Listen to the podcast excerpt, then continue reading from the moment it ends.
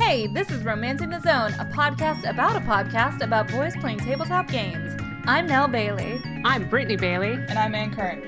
Let's roll. 13. Oh, that's pretty good. Decent.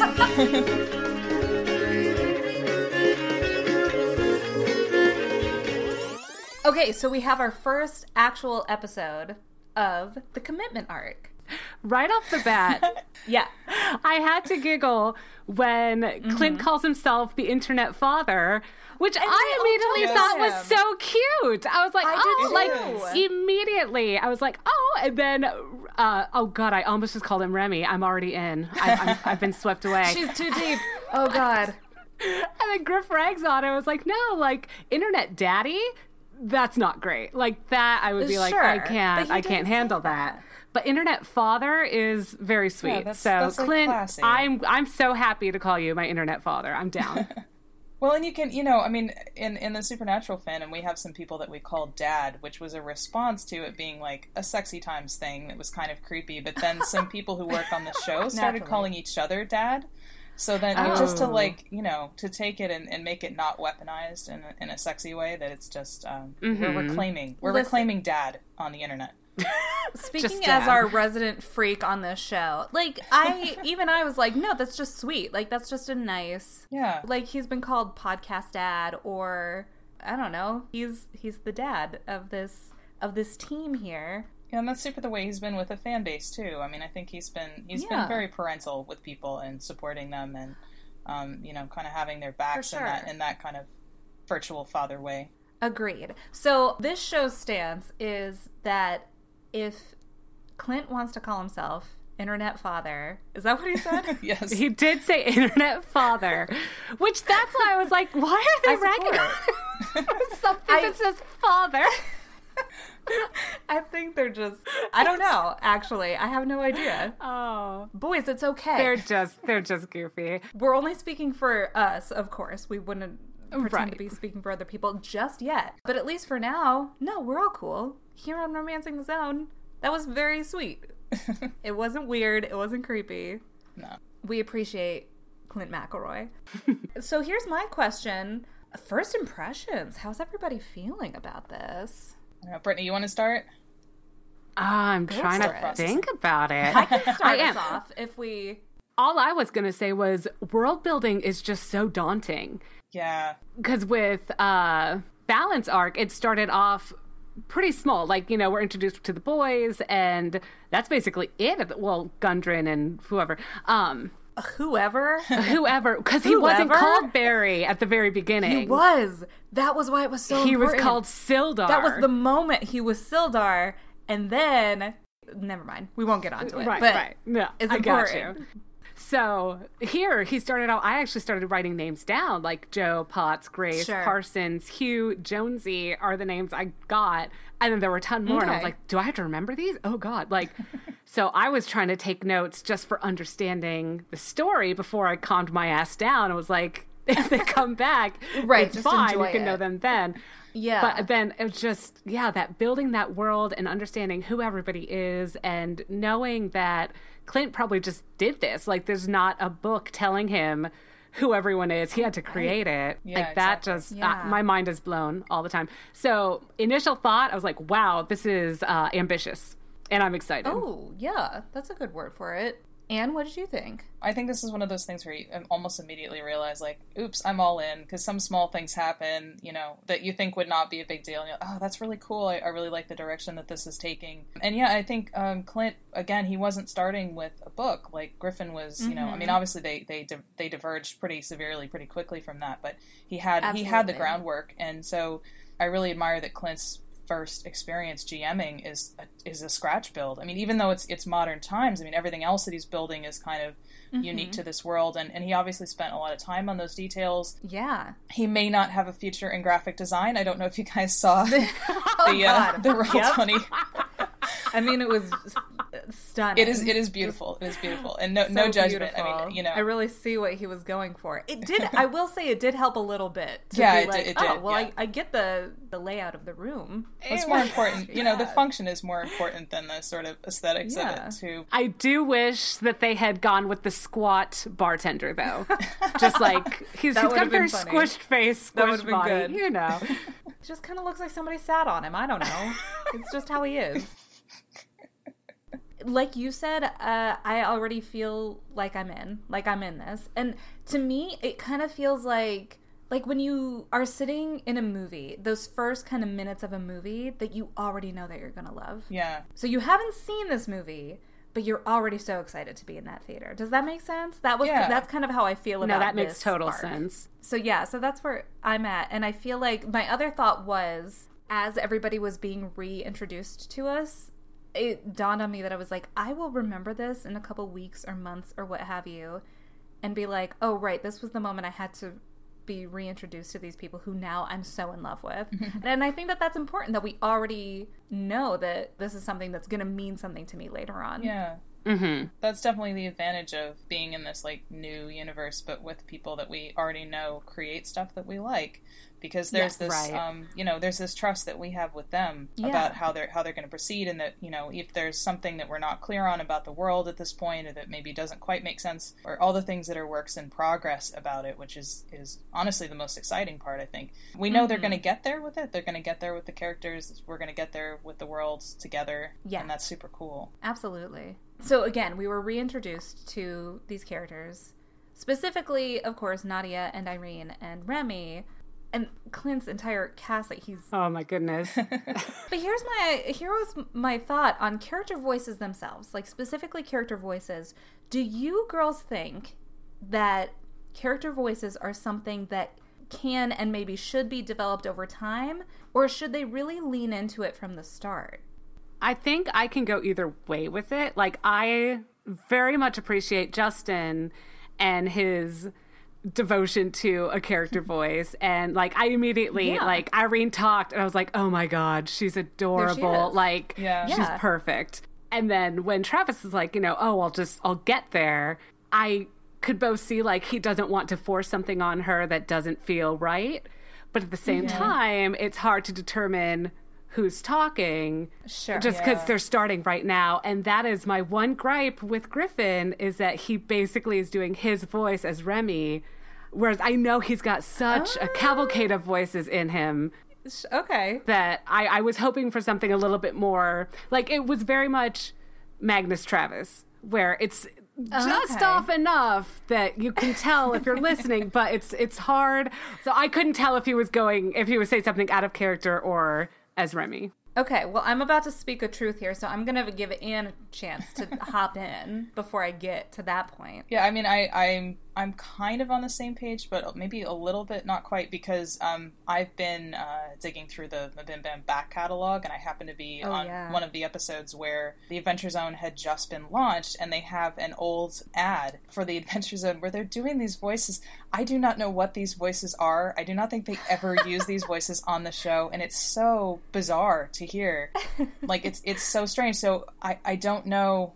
If you come up with a voice and then it winds up going to a completely different place, then maybe that's not good. Like, maybe you want to get to the point where it needs to be, you know, off mic rather. So I mean, I can respect their choice of saying, no, I'm not quite ready to do this. But then the flip side of it is that Justin busts out immediately this Irene voice, and it's makes the difference between you listening to somebody describe what they're doing and you being able to fully visualize that this is another person who like exists in this world, and having like that mental picture of them. So, you know, I really appreciate that as a listener, like appreciate that effort and that commitment to making that creative choice. Yeah. It does help. Well, that's kind of where I'm at too. And I'm glad I asked you girls this, because you did kind of change my opinion a little bit, or at least you changed how staunchly I was feeling about this, because my thought was that it's worth it to just kind of jump in. Right. You don't have to fully commit to a voice, but do something.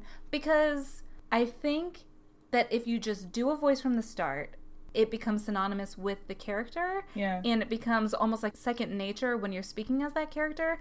Case in point being Taco, because Taco... Oh, yeah, yeah. I'm glad you brought that up, because I was about to. That if you listen to episodes... True. 1, 2, 3, it's way different than what he ends up being. It's completely different. But he made the choice at least to try. He was getting into the mindset of doing a character voice, even though it wasn't the one that ended up being the one for the character. So that's where my thought is that, like, I totally respect Travis's decision to be like, I'm going to let myself find it. But I do wonder if he just went into it and did something, it could still change over time. And at least maybe this way he would kind of get into the mindset of it. Because I know Clint and Trav would often forget to do their character voices. Whereas I feel like Justin rarely ever had that problem. Yeah. And on the note of Griffin's character voice, I was going to say, to me, I hear it very clearly. Because I already am concerned about, I was like, I feel like Remy's already adorable to me. Which is just, I mean, nobody's surprised.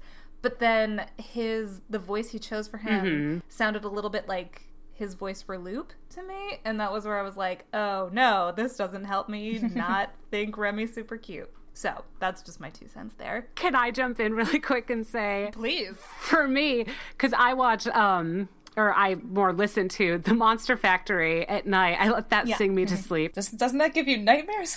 It actually has. I've woken up. And, like, something's in my brain. I'm like, oh, no. Like, I have no, you know, because it's gone in a minute. But it's definitely been the thing that's reverberating in my brain. But lately, what I've been waking up to is the boy mayor of Second Life. And I feel like Remy's voice follows that. So. Fucking great. So what are you talking about, Remy? So you're saying Remy will at one point become the mayor of Second Life. God, I hope so. Remy, you gotta run for office. He does strike me as a person who would have played Second Life. Oh, yeah. I could see that. So again, it's one of those, and I was going to tease Danielle right now and talk about her big old nerd crush on Griffin. Oh, good. That she would definitely be able to tell his voice versus... a made-up voice, a character voice. Attuned to those subtle differences as a Griffin enthusiast. Listen, when he speaks normally, he sounds like this. But when he speaks in character, he sounds like this. Don't even get me started. I think I could hear you pushing up your glasses now. I'm literally not even wearing my glasses right now, but, like, my hand did the gesture. Everybody sit down. The rest of the podcast is just going to be you dissecting the voice differences. Okay, here's we go. Here are the voice differences. Thank you for calling me out. I appreciate it. Next topic. I thought pressing flesh sounded super gross. It sounds disgusting. But especially after him ragging on Clint about internet father, I'm like, I'd much rather hear internet father than pressing flesh. The amount of gross shit that Griffin says, you gotta take a step back here, my guy. Sorry, was that literally a talking point that you wrote down? I just wrote it down because I was like, I feel like is that your one thing up. That you're like, listen, that's we gotta address this pressing flesh thing. Oh, I have a much worse one. Not so much, God. And it's disgusting. But so we all know Griffin has some kind of fascination with elevators, and his want to have an elevator in everything he does, minus jukeboxes. So when Clint brought up, there's a jukebox in here, I immediately perked up. And I was, like, very excited. I was like, oh, my God, I have that same thing. Because I did that in my campaign. Are you, like, because I think Griffin's thing is he's afraid of elevators. So I think, maybe it's, like, a recurring dream thing. I don't know. He hasn't ever said, but he has said he's really afraid of elevators. And then he keeps writing them in, right? Were you, like, nearly crushed by a jukebox? No. I have zero fear. I have a true love of jukeboxes.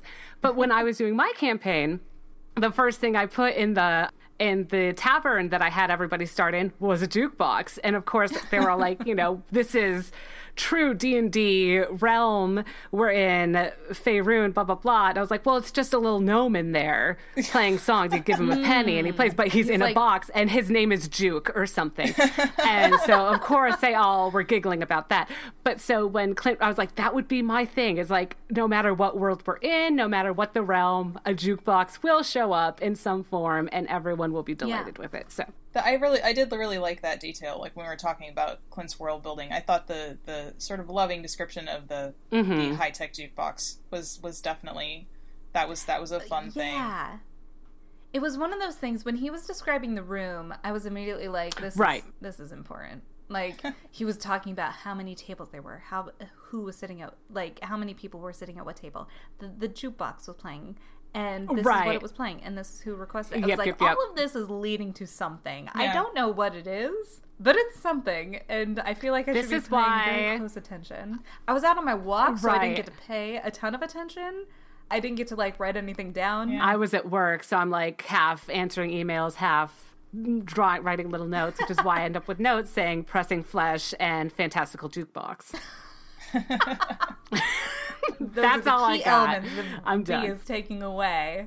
Yeah, I was thinking he was describing the room, and I was having MaxFunCon flashbacks. Is that what the room looked like at MaxFunCon? No, I mean there was no jukebox and no like high tech screens, but yeah, it was all like standing tables, like high tables, so that you could no chairs, and there was a bar with a squish face, and it was definitely and there were swag bags. I'm still bummed I didn't go to MaxFunCon. I know. Well, and I did text you from the bathroom at the mixer because I was terrible with people, so I understand Nadia being like, how about I not do this? Oh, it's mandatory. Okay. Oh my God, it's true. And I would have been your Remy, only like we would actually get along, and I would have been like, look, I grabbed 30 sliders. Come on with me. We're good. There were no sliders. There was a giant pretzel rope though. Into it. That. Yeah. I'm down. Close enough. I just have when they read the list and they all kind of rag on like we're actually reading this whole fucking list out loud. And I had to laugh at that because I'm like, God, this is such a meeting I would have to be in. And like, okay, everybody, we're all going to read this thing out loud. And we're like, oh, good Lord, we can all read. Like, why do we have to read this out loud, paragraph by paragraph? So you're saying that Clint brought some realness. Oh, yeah. Like, I felt like I was in an office meeting, and I felt bad because I very much spaced out of the podcast like I do at meetings. When I'm just like, I don't even, like, I was like, wait, no, I should be paying attention. This will be funny eventually. And then, of course, it was. And I know you ladies don't really have office jobs where you have to sit through and listen to that. So that was very true to life. And be very glad that that is not your reality. Because it is as fun as it is. Yeah. Hashtag blessed. As they make it sound in there, which is not much. I wish I could fast forward and like, we're 12 in, okay, and the rest, and helicopter sounds, and now we're done. Propeller spinning transition for you. Next time you're in a meeting, just stand up, be like, okay, smash cut to the last question. I'm gonna do that. Let's go. Just gonna be great. Is food provided at these meetings though? Like usually, like could you make a pyramid out of, I don't know, probably not sliders, like donuts or something? Sometimes donuts, sometimes little individual Reese's cups. So that's something I could make a pyramid out of, like the little ones. Okay. We can't spring for fancy things. There's no king size going on here. Only if we're lucky. That is an odd choice. The peanut butter cups. It's a quick thing you throw on the table. Fair enough. Everybody likes them. Who doesn't like peanut butter and chocolate? If you don't like it, I want to hear it. Just Remy's don't eat it. Allergic to peanuts. That fair enough. True. Okay. So that's why he had to build a thing out of sliders instead of peanut butter cup. There we go. It all makes sense now. You're welcome, everyone. Yeah, that was a really cute character bit.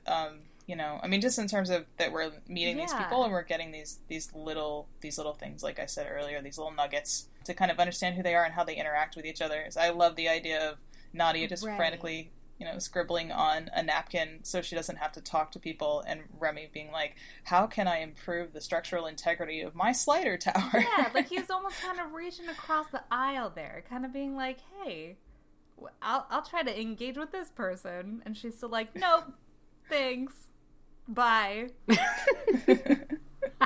And Irene, of course, just being so sweet and bringing up work. Like, I think you're totally right that each of them really embodied their character And I think that was also why their voices were very easy to hear for me. Yes.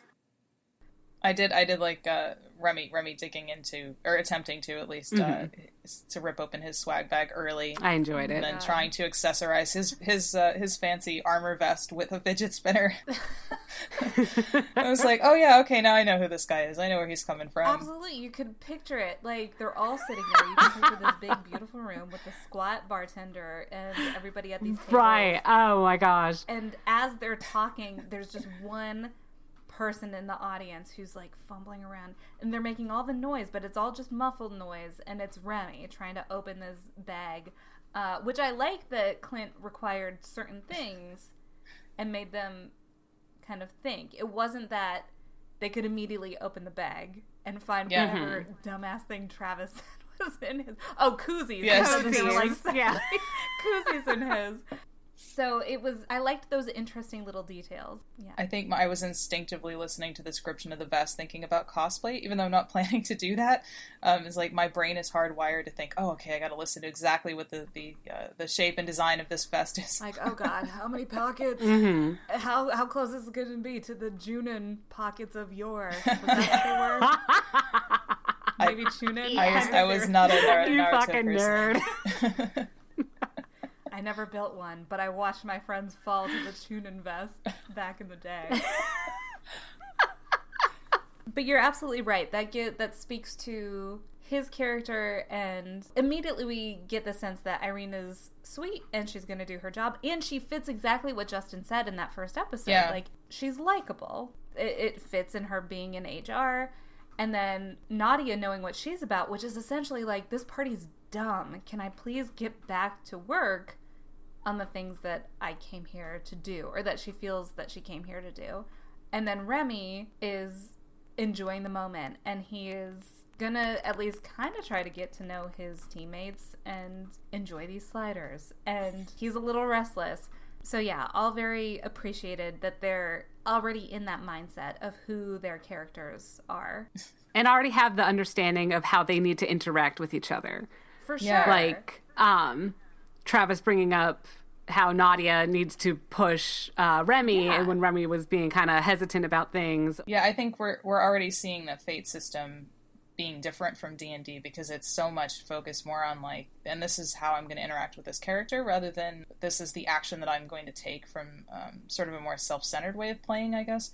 Right. Yeah, I mean, I think we're already seeing that, and that's super interesting to me. Sidebar, how cute was it when you heard that moment of Trav rustling some dice, and you were like, oh, nope. Oh, yeah. For a moment, I was like, oh, yeah, here it comes. And they talked about dice ASMR, and I was like, to be real, though, when I very first started listening to The Adventure Zone, one of my selling points to other people was that as a person who played D&D on and off, like never for long periods of time, but enough that I appreciate Dungeons & Dragons, there was a comforting element to hearing them rolling dice and reading off numbers. Oh, I totally loved it. Yeah. I was devastated on the episode when they had the dice box. And they're like, if you notice, you can't hear my dice. I'm like, no, get rid of it. Like, I really want to hear them. Yeah, I think you have this, like, Pavlovian response, maybe, to, not quite Pavlovian, but yeah, I mean, you have this. We all start drooling. But no, you need Mountain Dew and Doritos, like, immediately. But,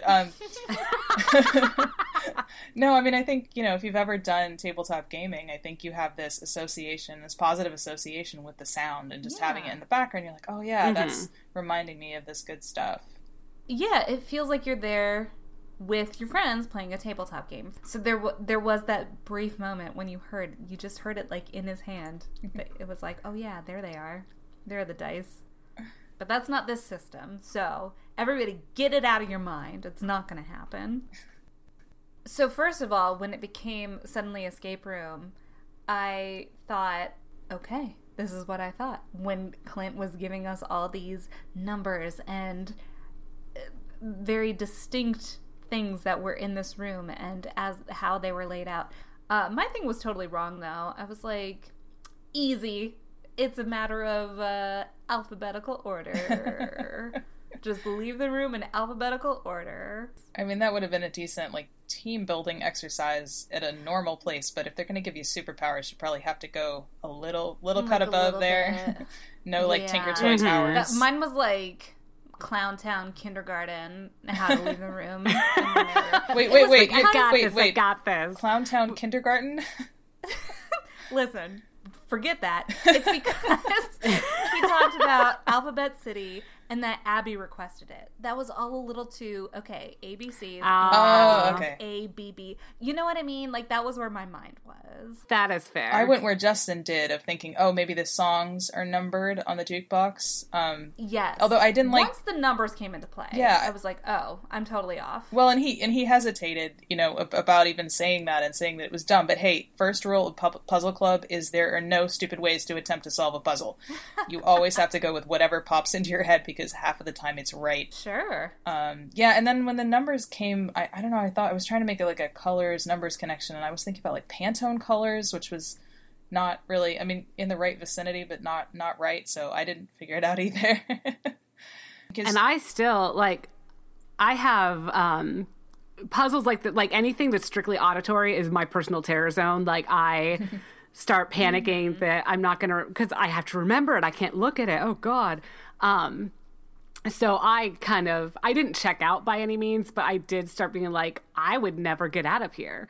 I wish I would just be living here forever. We live in this party zone. Yeah. Yeah. Thank God there's sliders. Yeah, but Remy has them all. This is true. I'd have to form an alliance. Yeah. I feel like I would actually do okay in an escape room. Like, if I were physically in there, which we need to do that. Next time, there is one in the zoo, I think. When we go visit Mom. What? I'm pretty sure I saw one. I was like, what? It's here? Holy crap. And come up to Michigan. We got this. Okay, now that everybody knows what our plans are for this holiday everybody season, meet us. Meet us up in the zoo. Wait, your plan is you want to be locked in a room for the holidays. Yes. That's... Well. Yes. Yes. At least for a couple hours. I just want to show my prowess in getting out of a room. But no, so I feel like if I were actually there, I'd figure it out. Or I'd be an active part in figuring it out. But no, listening to it, I was like I was writing numbers down, and then they bring up the color spectrum. I was like, well, where were colors? And now I had to like go back and listen to it again. I was like, oh, God. So I've still listened to it. I've listened to that part about 4 times, and I still don't have it down. So in my notes, I wrote, are they actual geniuses? Like, oh, good. Yeah, my dumbass only wrote down their names in alphabetical order, because I was like, you guys, I'm telling you, Abby Lee's first, and then Addison. I, like, had this all figured out. But it was because... I didn't realize that it was like each of the tables versus each other. I thought it was that everybody. Too. No, yeah. That too. And I thought it was like per table, like the tables had to leave in the right order. So not so much just the person, like the group. But then obviously by the end of it, you're like, oh, it is a competition. Whoever wins gets superpowers. But... And I guess, you know, maybe we'll see if, like, they get kind of a bonus for being the first ones out, which I like that it was like, just run for the door. We'll figure it out. Well, I thought that meant that they were the only ones who got it. Oh, the only people who get upgraded? It's just those 3. Yeah. Oh, yeah. No, I think you're right. I think you might be right because I... That just seems so harsh. You got to be quick. You got to know your colors, apparently. Yes. I mean, you would think if you had, like, this brilliant... skin cocoon, as they kept calling it, you would like it. And another don't call great. It that, please. You gotta press the flesh in the skin cocoon. Disgusting. Well, so my next question, I guess we sort of answered. It was, what sort of roles do you think that the other branches or departments are going to play in this commitment story? I think, unless Anne wants to go. I'm still thinking. Yeah. You can go.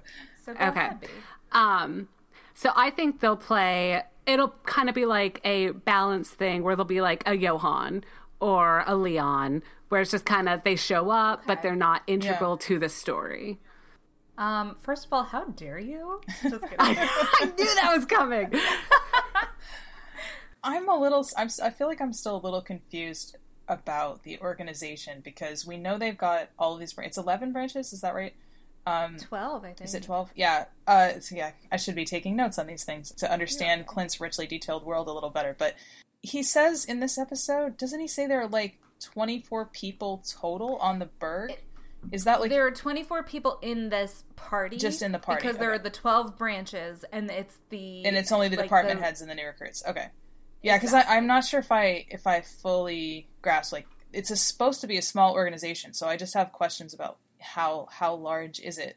I mean, it obviously has to be fairly big to have a secret base, unless you're, like, Airbnb-ing the rest of it, you know, just to fill some empty rooms. Yeah, I don't know. And then I know it was a running gag about it being a cult, but I have to tell you, by the end, though, when they're talking to Potts, who I have to point out, it is hilarious that that Clint went with that voice for a guy whose name is Potts, the sort of like hippy-dippy, sort of crunchy-sounding, maybe high guy is the name Potts, really amused me. Sounds about right. Yeah. But so they're talking to him, and they ask again about it not being a cult, and I had this moment like, oh man, what if the twist in the future is that the Fellowship is actually evil? Uh-oh. And it just seems benevolent. Ooh. I say... We said it now for first episode, which means it's definitely wrong. We're calling it now. I love it. The Do Good Fellowship, a little on the nose, huh? Might be evil, on the nose, yeah. But that was also what everybody assumed of the Bureau of Balance. That's true. Yeah, that's my crazy conspiracy theory is out there now. I love it. It's always going to sit there, like, but what if?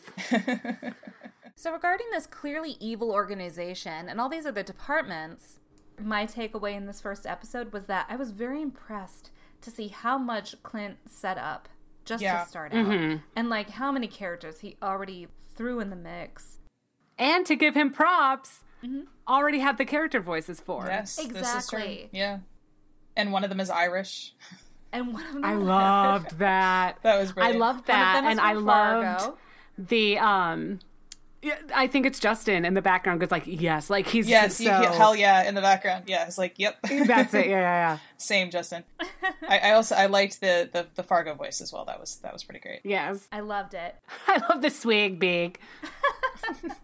As someone who doesn't have a huge range in her voice and has tried to do voices in the past, either for myself or if I am like live streaming a game, accents are a very good way to differentiate, so I appreciate seeing Clint using that same method. I think he was changing his voice a little bit, too, while he was doing the accent. Certainly. Like, the pitch was a little different. But... Definitely a man who's been on radio forever is, doing better than me reading fucking comic books to myself. It's not my area either. That's my worst fear whenever I have puppets out and about is somebody will ask me to do a voice. I'm like, I can't. I cannot do this voice. I just can't, okay? But so for this first episode, we kind of got a feel of the organization. We definitely got a feel for all their characters. And we do have there was one major plot point in this episode at the very end that the powers only work if the three of them are within 100 yards of each other, which is a big deal. I love that. I thought that was such a good add-on. Totally brilliant. Because that opens up so many avenues of, you know, ways to have people interact, ways to have them fight with each other. If, you know, somebody decides that they don't really want to do this anymore, that they can kind of screw over the other two just by leaving, you know, or the bad guys could kidnap one or whatever. You know, I mean, there's all these things that you can do with that just by adding that one, like, seemingly small detail, that one little caveat to these powers of, you know, you're going to be gods, but also there's fine print. You're going to be gods and best friends. You're going to be gods, you're going to be best friends. And on that note, that last line, right? Yeah, that was a great line. Which I want to bring up something because, okay, I giggle a lot about do good. I think it's hilarious. Okay. But what if it's an acronym? Oh. For something more. For something... I don't know what that is yet. I kind of want to play with it now, but I'm like, I'm putting that out there. That what if... It's not what we think it is. Do good might be. I raised my eyebrows. You can't tell. It's an audio medium, but they were there. If you picture Brittany Bailey, she's got one eyebrow raised real high. It's like the rock up in here. I try to live my life by rock memes every day. The people's eyebrow is up there and begging you to think about this. That's my little add-on. So basically what we're taking away from this show, this fan cast, is we don't trust any of these boys. Well, I trust the players. I don't trust Clint. Yeah. Well, Griffin must have gotten that diabolical DM streak from somewhere. It might have been his dad. So there's a level of mistrust. We love it, but also don't touch us. That's where we're coming from here. Is that our tagline? We love you. Get away from me. Oh, gosh. So with that, I think that'll do it for us for this week. And, exciting news. 2 of us on this show get to see our boys in just a few days. Well, less than that for me. I'm leaving in less than 12 hours to go to Atlanta for Mbmbam, and then I'm meeting you in Nashville for Adventure Zone and Mbmbam. Hell yeah! Saturday night we got the Adventure Zone, and then Sunday night is Mbmbam. I'm so jazzed about it. I'm not so jazzed that our third party, my dear sister, can't be with us in the musical city of Nashville. I am genuinely very sad about that. It is sad. Say, I'll build a snowman in memory of the old, the one I got to see, the San Diego version of Taz Live. Can you make snow McElroys? I can try. Please make snow McElroys. I make no promises. Oh, and there's one more thing I have to mention, because it's kind of similar to our first episode where when we were learning about the Inuit legends when it comes to Irene, the fact that Walking on Sunshine played twice, I was like, Brittany Bailey is living for this. Anytime I hear the name Walking on Sunshine, I think of my dear sister. She loves that song. Oh, and it was so great when Travis immediately was like, Katrina and the Waves. I was like, oh my God. Like, he knew who said it. He was like, oh, Trav, you and me, let's be besties. That and do you guys know the Garth Brooks song? Baton Rouge? I don't. I was totally lost in the Garth Brooks conversation. Okay. I had to listen to that song every day going to school when I was in 8th grade because my friend's sister was obsessed with it. Oh. So every day I had to, not even 8th grade, I think freshman year. Anyway, but so when they played that, I was like, now looking back, I was like, it is a great song. It's like, operator, won't you put me out there? I've got to send my love down to Baton Rouge. And then Justin joined the party so he could run up and get that song playing again. There is some kind of wonderful connection with these human boys that make me love what they're doing even more. Yeah. No, there's certainly an appreciation beyond just the content they are putting out. Yes, I think that's very true. So, okay, we all talked about our favorite songs being by Garth Brooks and what was it, Brittany? Katrina and the Waves. Thank you. Walking on Sunshine. And that will do it for us for real this time. What did you guys think of this episode of The Adventure Zone? Feel free to get at us over on our Twitter @RomanticZone. Till next time, I'm Nell Bailey. I'm Brittany Bailey. I'm Ann Curran. And we have been Romancing the Zone.